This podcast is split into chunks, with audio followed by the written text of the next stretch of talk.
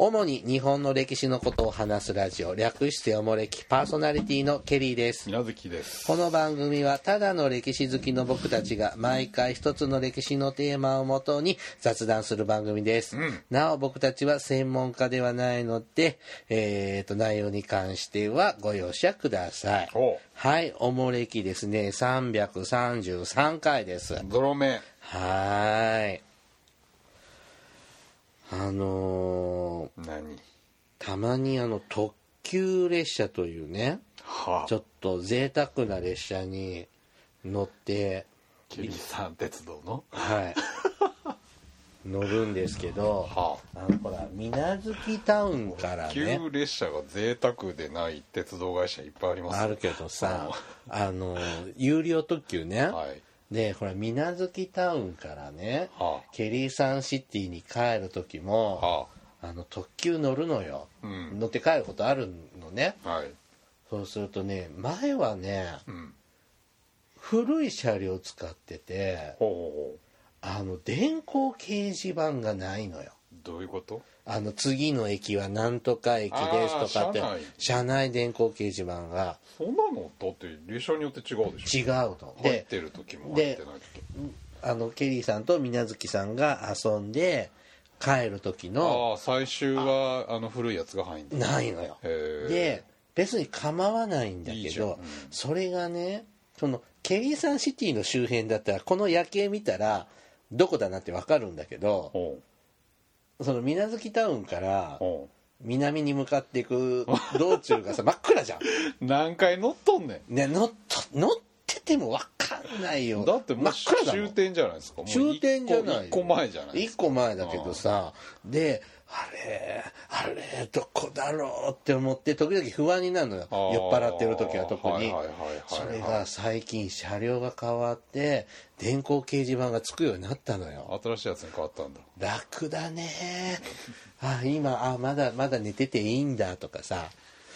人間っていうのはそうやって退化してるんだねううんんあの自昔分でそう情報を手に入れようとしないとっ20あどんどんでバカにもなってアプリでね今どこ走ってるかって分かるんだけどね今ねていうかなんとなくわかるでしょいやーじゃあそれ切が符さにあれほら乗り換えの時間書いてあるじゃんうん、いやもちろんそうだけど景色だって他のとこだったらこの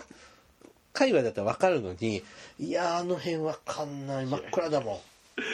世の人の中であなたはよく乗ってる方ですよそうだよ、ね、覚えなさいよ覚えだって酔っ払ってあのシラフで帰ったことないんだからね いや知らんがうんだからいつもさあそのんな泥酔はしてないじゃないですかいやだってバイバイした後もう一本飲んでるもんもう一本飲んだってあなたほどの人がまあねでもねなんか加減になれろよ年とともに不安がああ募ってまいりますがそねうですかまあでもさお祭りに行く時はやっぱ鉄道ですよほね鉄道に乗ってお祭りに行くんですう有名なお祭りほど公共交通機関を利用しましょああまた強引なういや筋が通っているじゃない持のってねえよ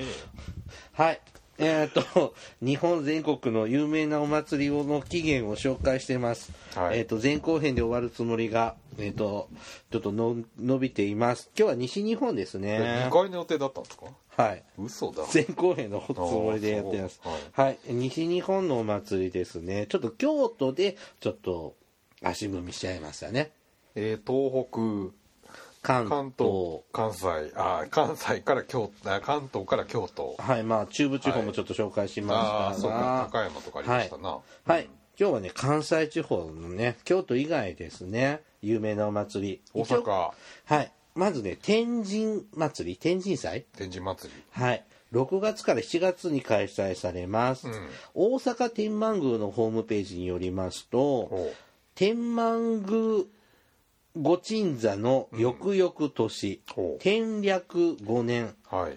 西暦951年に、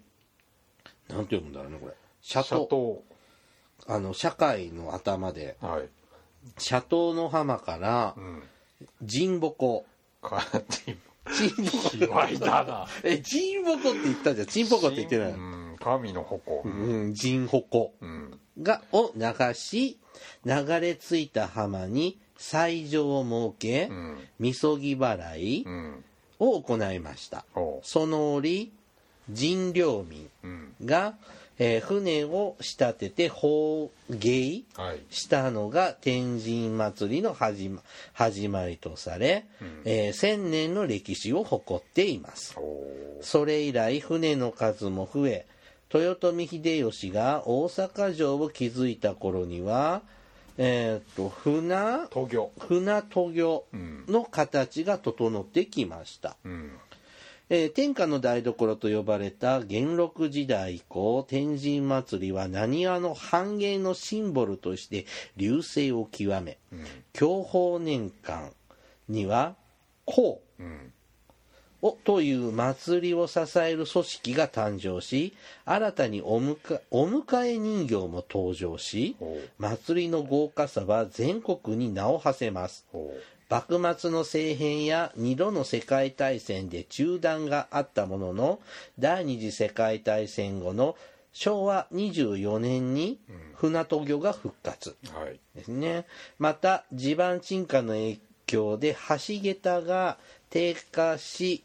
なんていうの下港うん船下るですねえー、と船で下下こうねうん橋をあくぐるくぐるってことか、んすることが困難となったため大川うんをそこを底遡るさ底をするという現在の形になったのは昭和28年のこと、はいえーということですねは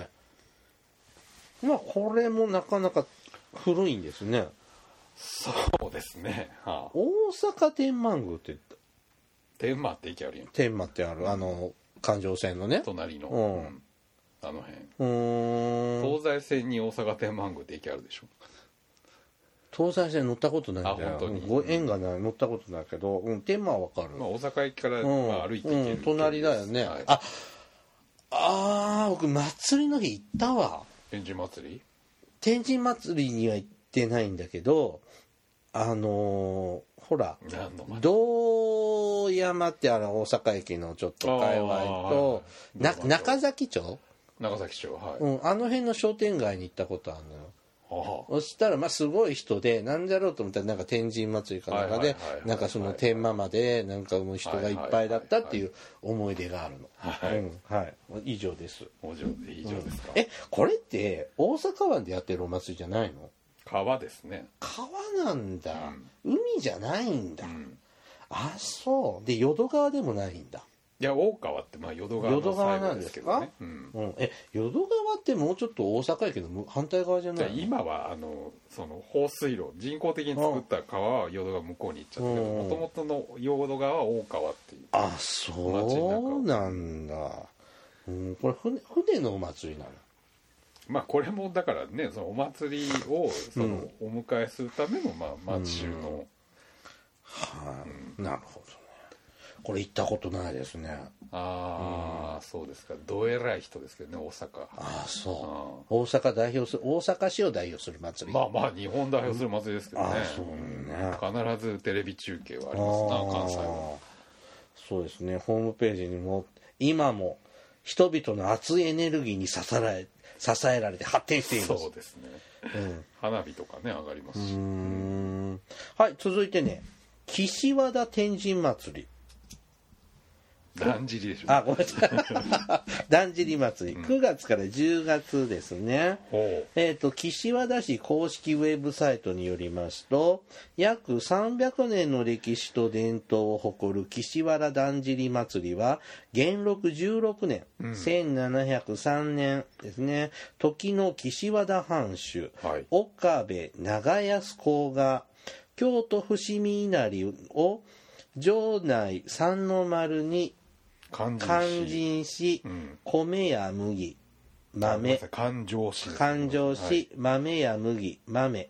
豆泡や冷えなどの5つの穀物がたくさん取れますようにと祈願し行った稲荷祭りがその始まりと伝えられていますえ当初の例祭はににわかや狂言などの芸事を演じその後三の丸神社岸城ー、頑丈かな願城神社へ参拝したようです。これが今のあのうん暴走族みたい な相続ね殴られんであんた岸和田のあ人そうなんですか、河内の人怖いもんね怖いで岸和田の人マジやからななああのほらなんだっけあのカーネーションも朝ドラのカーネーションもこのだんじりやんそうそうそうそうなんかあのミシンをだんじりのようにあそんなシーンがあおっオたープニングがいつも、へうんあのミシンにこう人形さんがわっしょいわっし岸ょい和田の人は人生かけてますからねねえうんでもこれも死人出るんでしょ時々そうですね毎年一人ぐらい死んでますねうんなんでなんであんなにこれ出汁をさ、引っ張るだけじゃダメなの走らさないとダメなのなんか順番とかがあるんでしょ早く行かなきゃいけない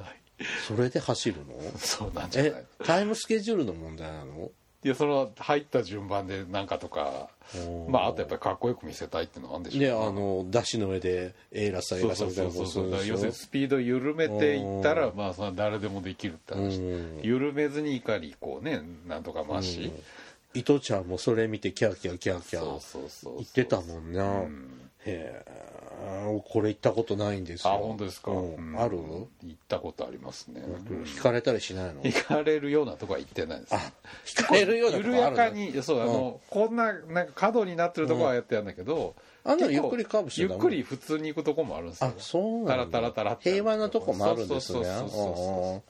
こう強弱が激しいんだねそうそうそう岸和田はね見せ場っていうのがやっぱりあるわけですようーんはい続いてですね那智の扇祭り那智三重県、はい和歌山ですね和歌山かこれ7月に行われます、はい、これ那智勝浦ですね扇祭りってあのあれか滝のとこにそうそうそう那智の滝の神社だバねーってやつね、はいはいはい那智山の信仰は神武天皇統制の祈りに檻にあ折に、うんえっ、と那智の滝を大国主大名氏の御事うん大国主のことだよねう、んの御霊台うーん三玉城かな御霊城として祀ったことに始まりますこれが那智大社だねうんで仁徳天皇の頃うん那智山那智山中腹にその社殿を移し祀ったのが今の熊野那智大社の起源ですうん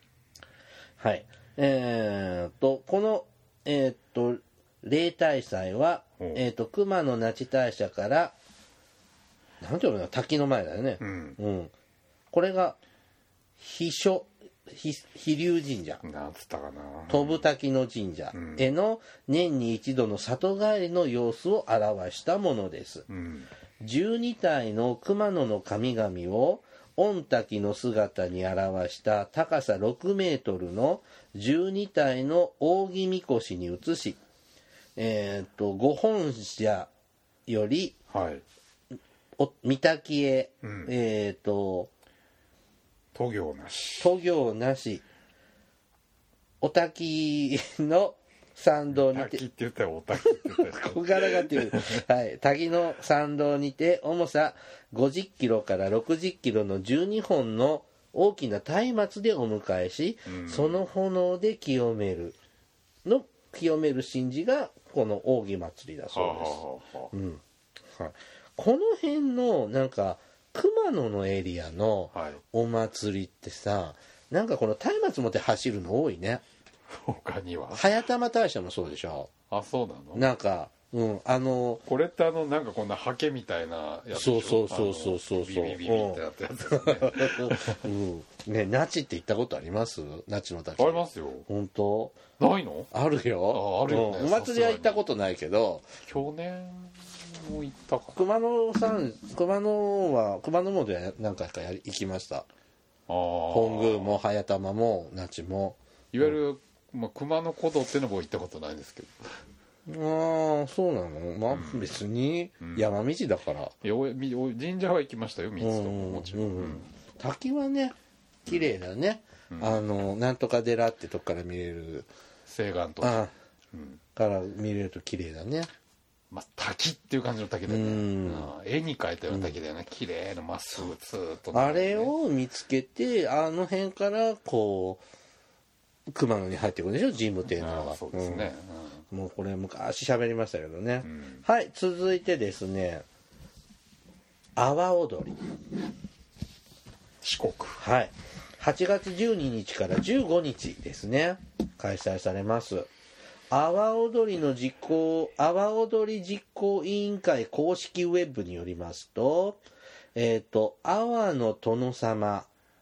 八須賀様が、うん今に残せし阿波踊りこれは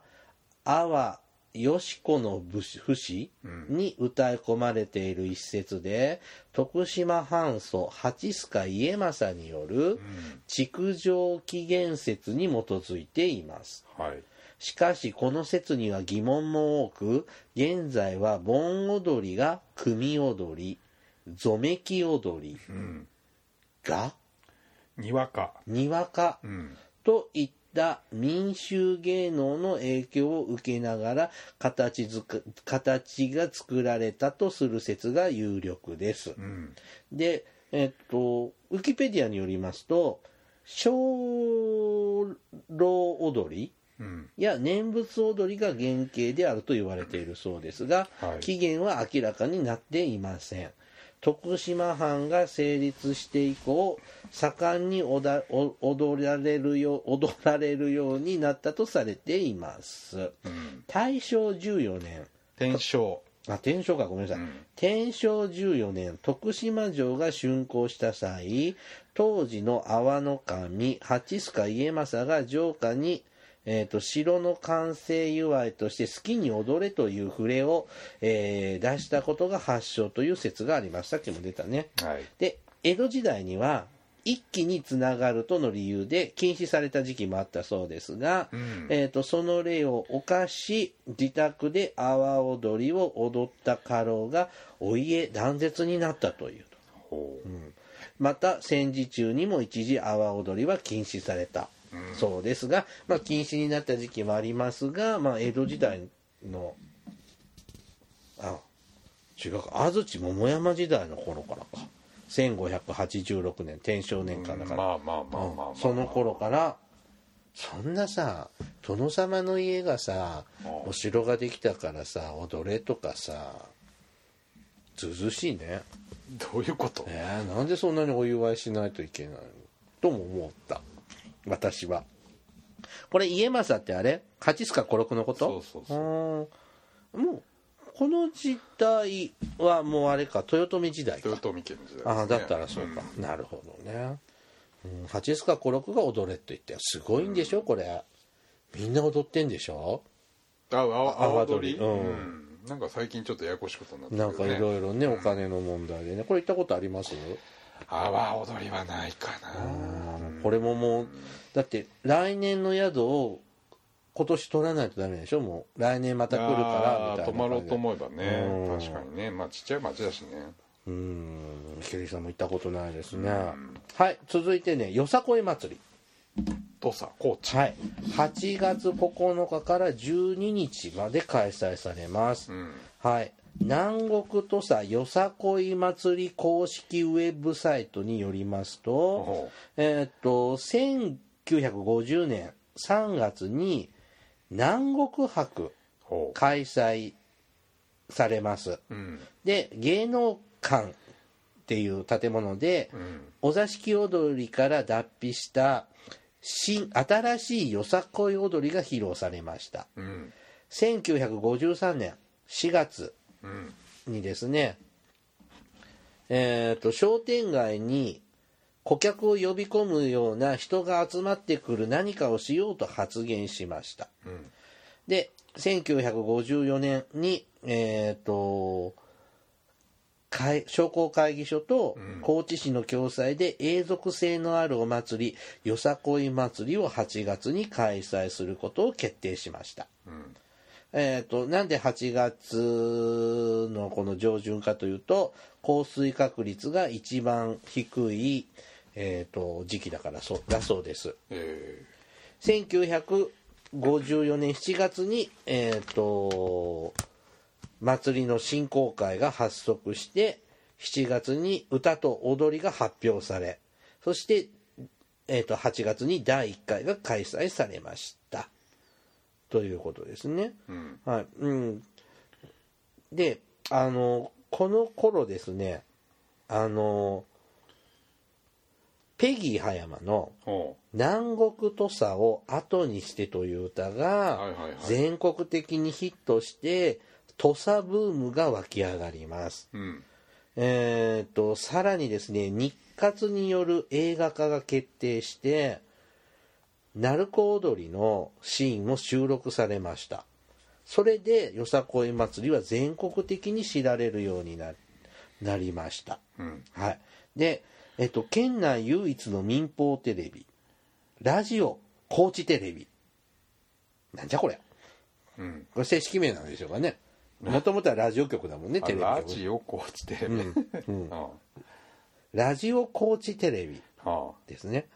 が実況生中継を開始えっ、と途中で切れてるなねこれで初めてテレビでなんか放送されたそうですねお祭りあーというそうですねよさこいですよあうんはい行ったことあります祭りうんよさこいあよさこいの時期は行っお盆ですよねたかなあえ僕ら行ったのってあれいつ ?8 月じゃなかった僕ら行ったのは夏でしたね夏だったよね、うんあれっきりですか高知はいや、その後も行ってますよ。あそんなことはい。何の時、2、3回行ってる僕、高知。ああそうですかうんんうん。高知好き。やっぱ広め市場ですよね。ああう好きだったねえ、みなずきさんとは行ってないよね。だって朝だったもんね、高知はあなね。たとはねあ午の前中頃はそうですねうんうん、でも、ほら、高知駅でさ、ああちくわ買ったじゃんね。ちくわうん。な知ら、ん南風にさ、乗るみんなでええ移動するときにさ、ほうあの、僕とみなずきさんは、タイちくわ買って、ああうん飲んでたね朝からうん、飲んでましたねああ,、ーうん、あれってさみんなでさ高知まで船で行ってさほうあの後みんなでどっかああそこに行ったんだね池田まで行ったんだねあれででしょ吉野川っていう急行列車に乗ったそうそうそう、うん、で徳島で開催したんだああそうやそうやうんうんうんそうやそうやそうだそうだ急行乗った後だったね、うんあ思い出しましたうんえらい昔やなねえはいだって国崎さんがまだ四国にいたんだもんああ先週出たねあの人そうか、んまだふさふさだったからね、うん、そうそう。いやー、でもやばかったね。 すみません、先週も今週もよく知らない人を喋っておりますが。はい、えっ、と、今度九州ですね。まだいけんのはい、行きます。博多、祇園、山笠。祇園山笠はい。うん、これ、毎年7月1日から15日ですね。はいはい。ウィキペディアによりますと、起源については諸説ありますが、鎌倉時代の1241年に博多で疫病が流行した際、商天寺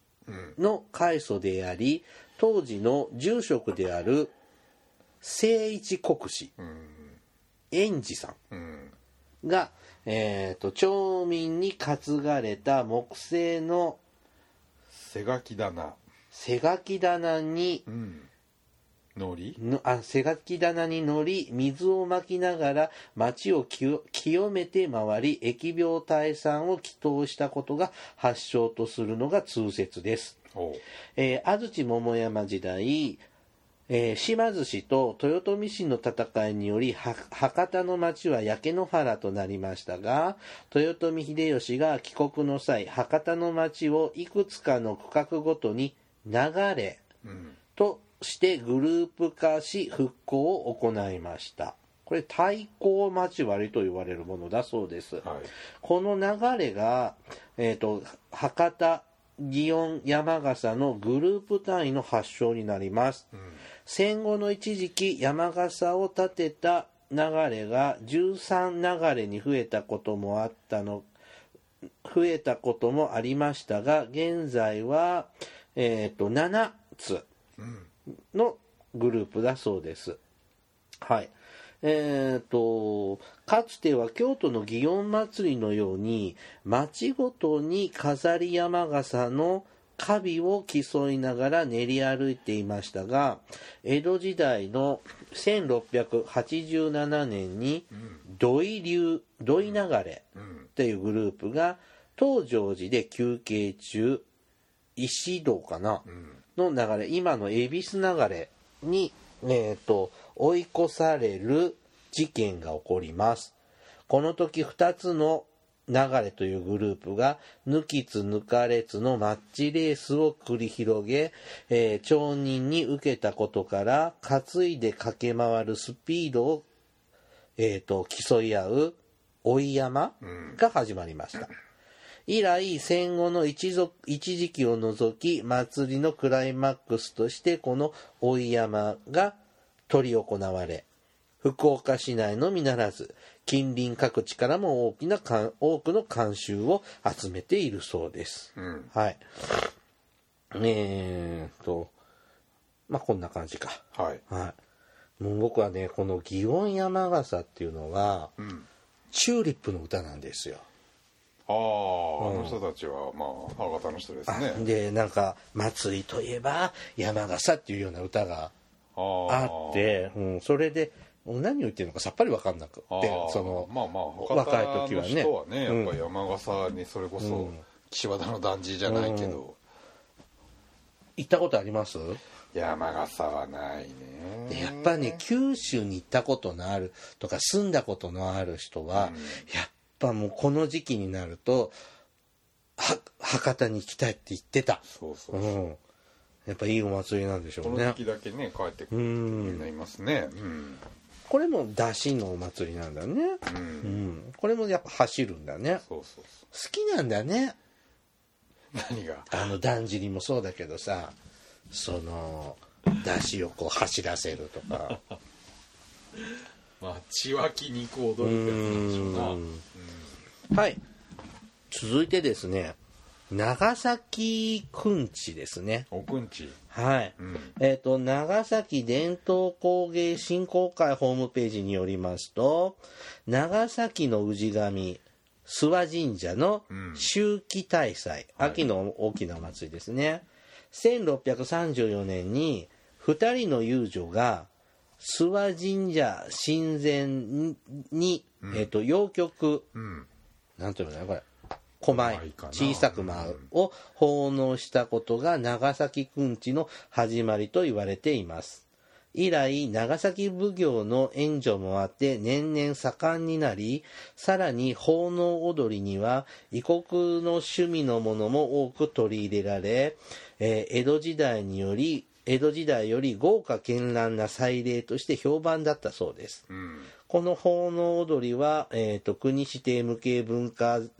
えー国重要無形民族文化財にも指定されていますということですね。はい。えっ、と、このね、お祭り特集、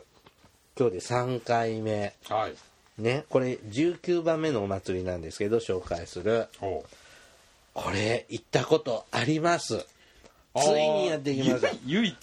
はい。 20個のうちこれは初め てはいでしかも長崎ないはい。へーたまたま祭りの日だったの、あそううんへーこれ前も喋ったけど、あのー長崎に旅行行って軍艦島がメインだったんですよあで行ってみたらあのおくんちやってーたまましたたまくんちのう日んだったんだでやっぱり知ってて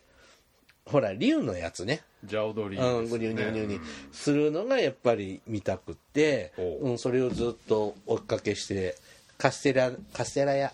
ほらうんああ前言ってたうんね長崎のカステラ屋の前でぐるぐるぐるぐるぐるぐる回ってるのを見てすごい人だかりだったけどははは見ましたよ、うん、あります奥んちいやーくんちは見たことないですな、いいよ一個だけじゃないかさて最後ですあ最後はですね沖縄全島エイサー祭りおうですねエイサこれはですね旧盆の翌週末に開催されるそうです、ーはいえっ、と、沖縄全島エーサー祭り実行委員会オフィシャルサイトによりますと ほ、う長いね、1956年はい、五座市エイサーコンクール。小座あ、小坂か、これ。小座市小座市エイサーコンクールとして、えっ、と、開催されました。えっ、と、戦後、基地依存経済の中で商業都市として発展してきた小座市でしたが、えっ、と、アメリカ国民政府によります、よるオフリミッツ。うんこれはアメリカ軍 人軍属、うん家族が民間地域へ出入りすることを禁じる規制が敷かれたことによってうん商工業者が大ダメージを受けましたうん市民が暗く希望を失いかけたそんな折戦後復興のシンボルでもあったエイサーが小座市で盛んに行われていたこともあり、えーエイサーで元気を取り戻そうとエイサーコンクールが開催されたのが始まりです。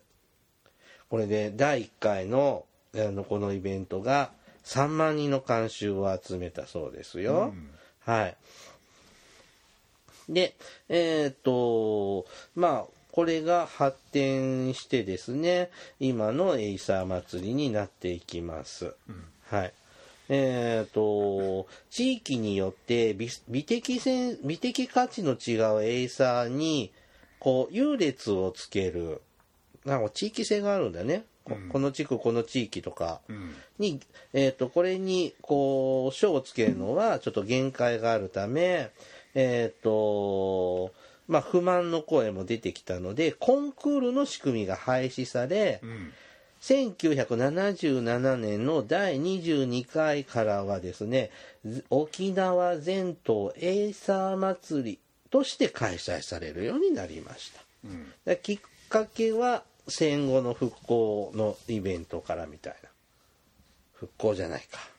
うんうんまあアメリカの地のあれやねなんかこのオフリミッツってこうアメリカさんは沖縄の街に出ちゃダメだったんだ昔はほら基地ね休みの日は基地からみんなアうんメリカ兵が街に出て酒飲んだり、うん飯食ったりしてたけどまあいろいろトラブルが多いんでまあ今も昔もですね基地外でその、うん基地の中でね生活できるようになっちゃったんで、まあ、地元に金が落ちなくなっちゃったんだね、まあそういうことでしょうなでイベントを起こしてみたら盛り上がったとん行ったことありますでさ、ん祭りはないな僕もないですね 沖縄がないんでしょないエイサーって踊りでしょうん、踊りですね、もうエイサーっぽいの踊れんのよ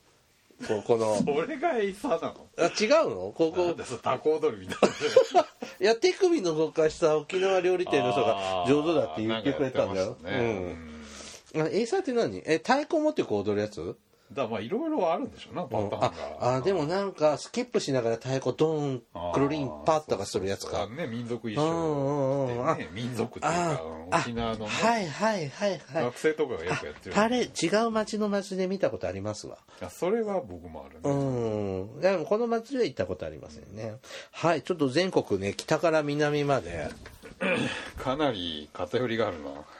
えでもここれ本当にいろんなペホームページ見てあー小の字取ってのあーそうなんだうん、あーまた札幌雪まつりだとかあー祇園祭りもうやっぱ京都の祭りはもうダントツどのホームページでも出てくる、うん、だからちょっとバランス考えてそのやっぱ中部地方とかあーだって今回中国地方がななかったんだよあー広島とかか、うんだから中国あー四国岡山で広島、なんだろうねなんだろう岡山広島で有名な祭りわかんない ほらこれ全部ちゃんとこうやってなーって撮って他にもボツになったら郡上踊りとかあ博多どんたく中国地方はないの広広島フラワーフェスティバルとか、 うん、だって東京高円寺阿波踊りとかあ鶴岡八幡宮やぶさめ神事とかべ方だってその祭り有名な祭りとかでその観光を紹介するのとかその変なブログとかいろいろあるじゃんじゃらんがなんとかとかそんなんを10個ぐらい見たんだもんまあでもこうやって見ると結局今有名な祭りっていうのは大体戦後の一定の時期にその商業化してんだね、うん大体その地元の商工会とかまあ自治体が肩入れして、そういうことですねまあ、規模が大きくなっているのが結局今有名なんだね結局今の祭り昔なかったけど今の祭りってさこう観覧席そうそうそう花火にしてもさパレードにしてもさ旅館に取るじゃんそうそうあのお金払って見たことあるああまあもう払ってないけど入れてもらったことあるな、また招待してもらったのうんまた賄賂使ってんでしょいやいやまあまあとある町では有名人なんでうーんねまあだってね祇園祭りでさえもやっぱり経路変えたりとかさそれこそ観覧席のためとかあそうなのねもともと後と先って2つの祭りを1個にしたりでもあれなんじゃないのその昔は町内会とかからさその寒波があったけどそれも減ってるっていうのもあるんじゃないのだけどね祭りって本当は神様を喜ばすためのものであってその別に誰かが儲けるためにやってるわけじゃないんだからまあでもねいろいろ買っちゃうよね行ったら出店とかあったらい買っやちゃったそられはいいじゃんそれは神様喜ぶだからうんみんな地元の人が神様に思う出てくれだからやってぱ商業喜なんだよんでそうでしょうんそねのためになんか日にちが変わったら意味ないじゃんって話なんだけどね難しいまあ成人式とかでもさほら今正月にやったりするじゃんまあまあまあそうなんだけどねまあいろんな事情があるんでしょう事けど情があるんですね、後の世からはそうやって言われるんだろうね、うんね皆さんのねあのお住まいの町でも歴史あるお祭りとかあったらまたお便りください、この祭りが入ってないじゃないかみたいなのうんははいありそうですねはいじゃあお便り紹介しましょうね手紙はいえー、っとととと埼玉の片隅さんからいただきましたはいはい、ケリーさん、水無月さん、こんにちは。今年もた、今年も台風が多い年ですが、被害はなかったですかさて、今日は歴史好きなら一度はハマる新選組についてです。私が興味を持ったのは、浅田次郎の身部義士伝を読んでからです。映画も良かったです。貧乏な家族をよし養うという自分なりの義に準じた吉村勘一郎に心打たれました、余談ですが実在の人物のようですまた三谷脚本の大河ドラマ「新選組」も良かったです山本浩二の土方も似合っていましたが堺井正正人の山並圭介も謎めいていて魅力的でしたえー京都壬部の八木邸にも行き柱の、えー、と刀傷も、えー、と見てきましたお二人は新選組大使の中で誰が好きですかといただきました、新選組はい誰が好き言われたえー僕ねあの人斎藤はじめは小田切長だったよね あそうそうそうどそれはどういう理由でなんか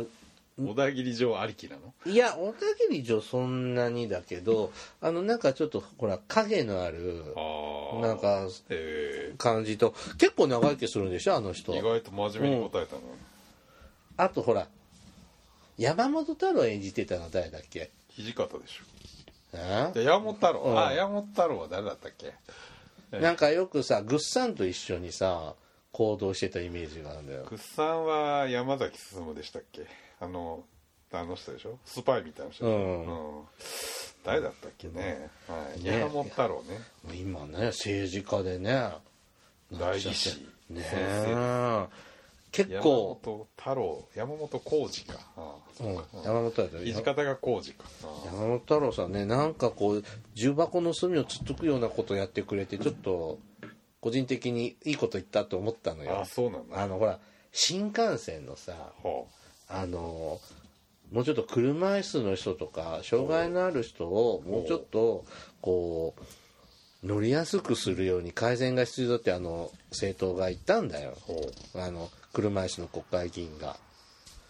あああでのはいはいは厚い生労働大臣がさ今回通った、人うん、それは良くないっていうのでなんか会議起こしたってなんか年末のニュースであったんだけどほ本当ねあの東海道新幹線ってねうほ障害者に冷たい。うあそうなんだ僕もね僕の友達もねあの乗車拒否っていうの乗車拒否もう乗らないでくださいって言われたこそんなんあんとあるうん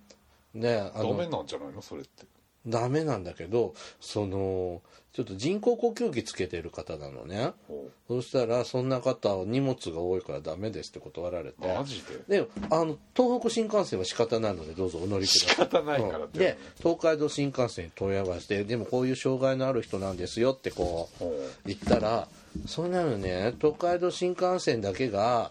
関東と関西をつなぐ乗り物じゃないから別に他の使えばいいんじゃないですかとかって言われて「オタクしつこいですのでこれ録音させてもらいますね」とか言われてすごいクレーマー扱いされたそれ逆じゃないの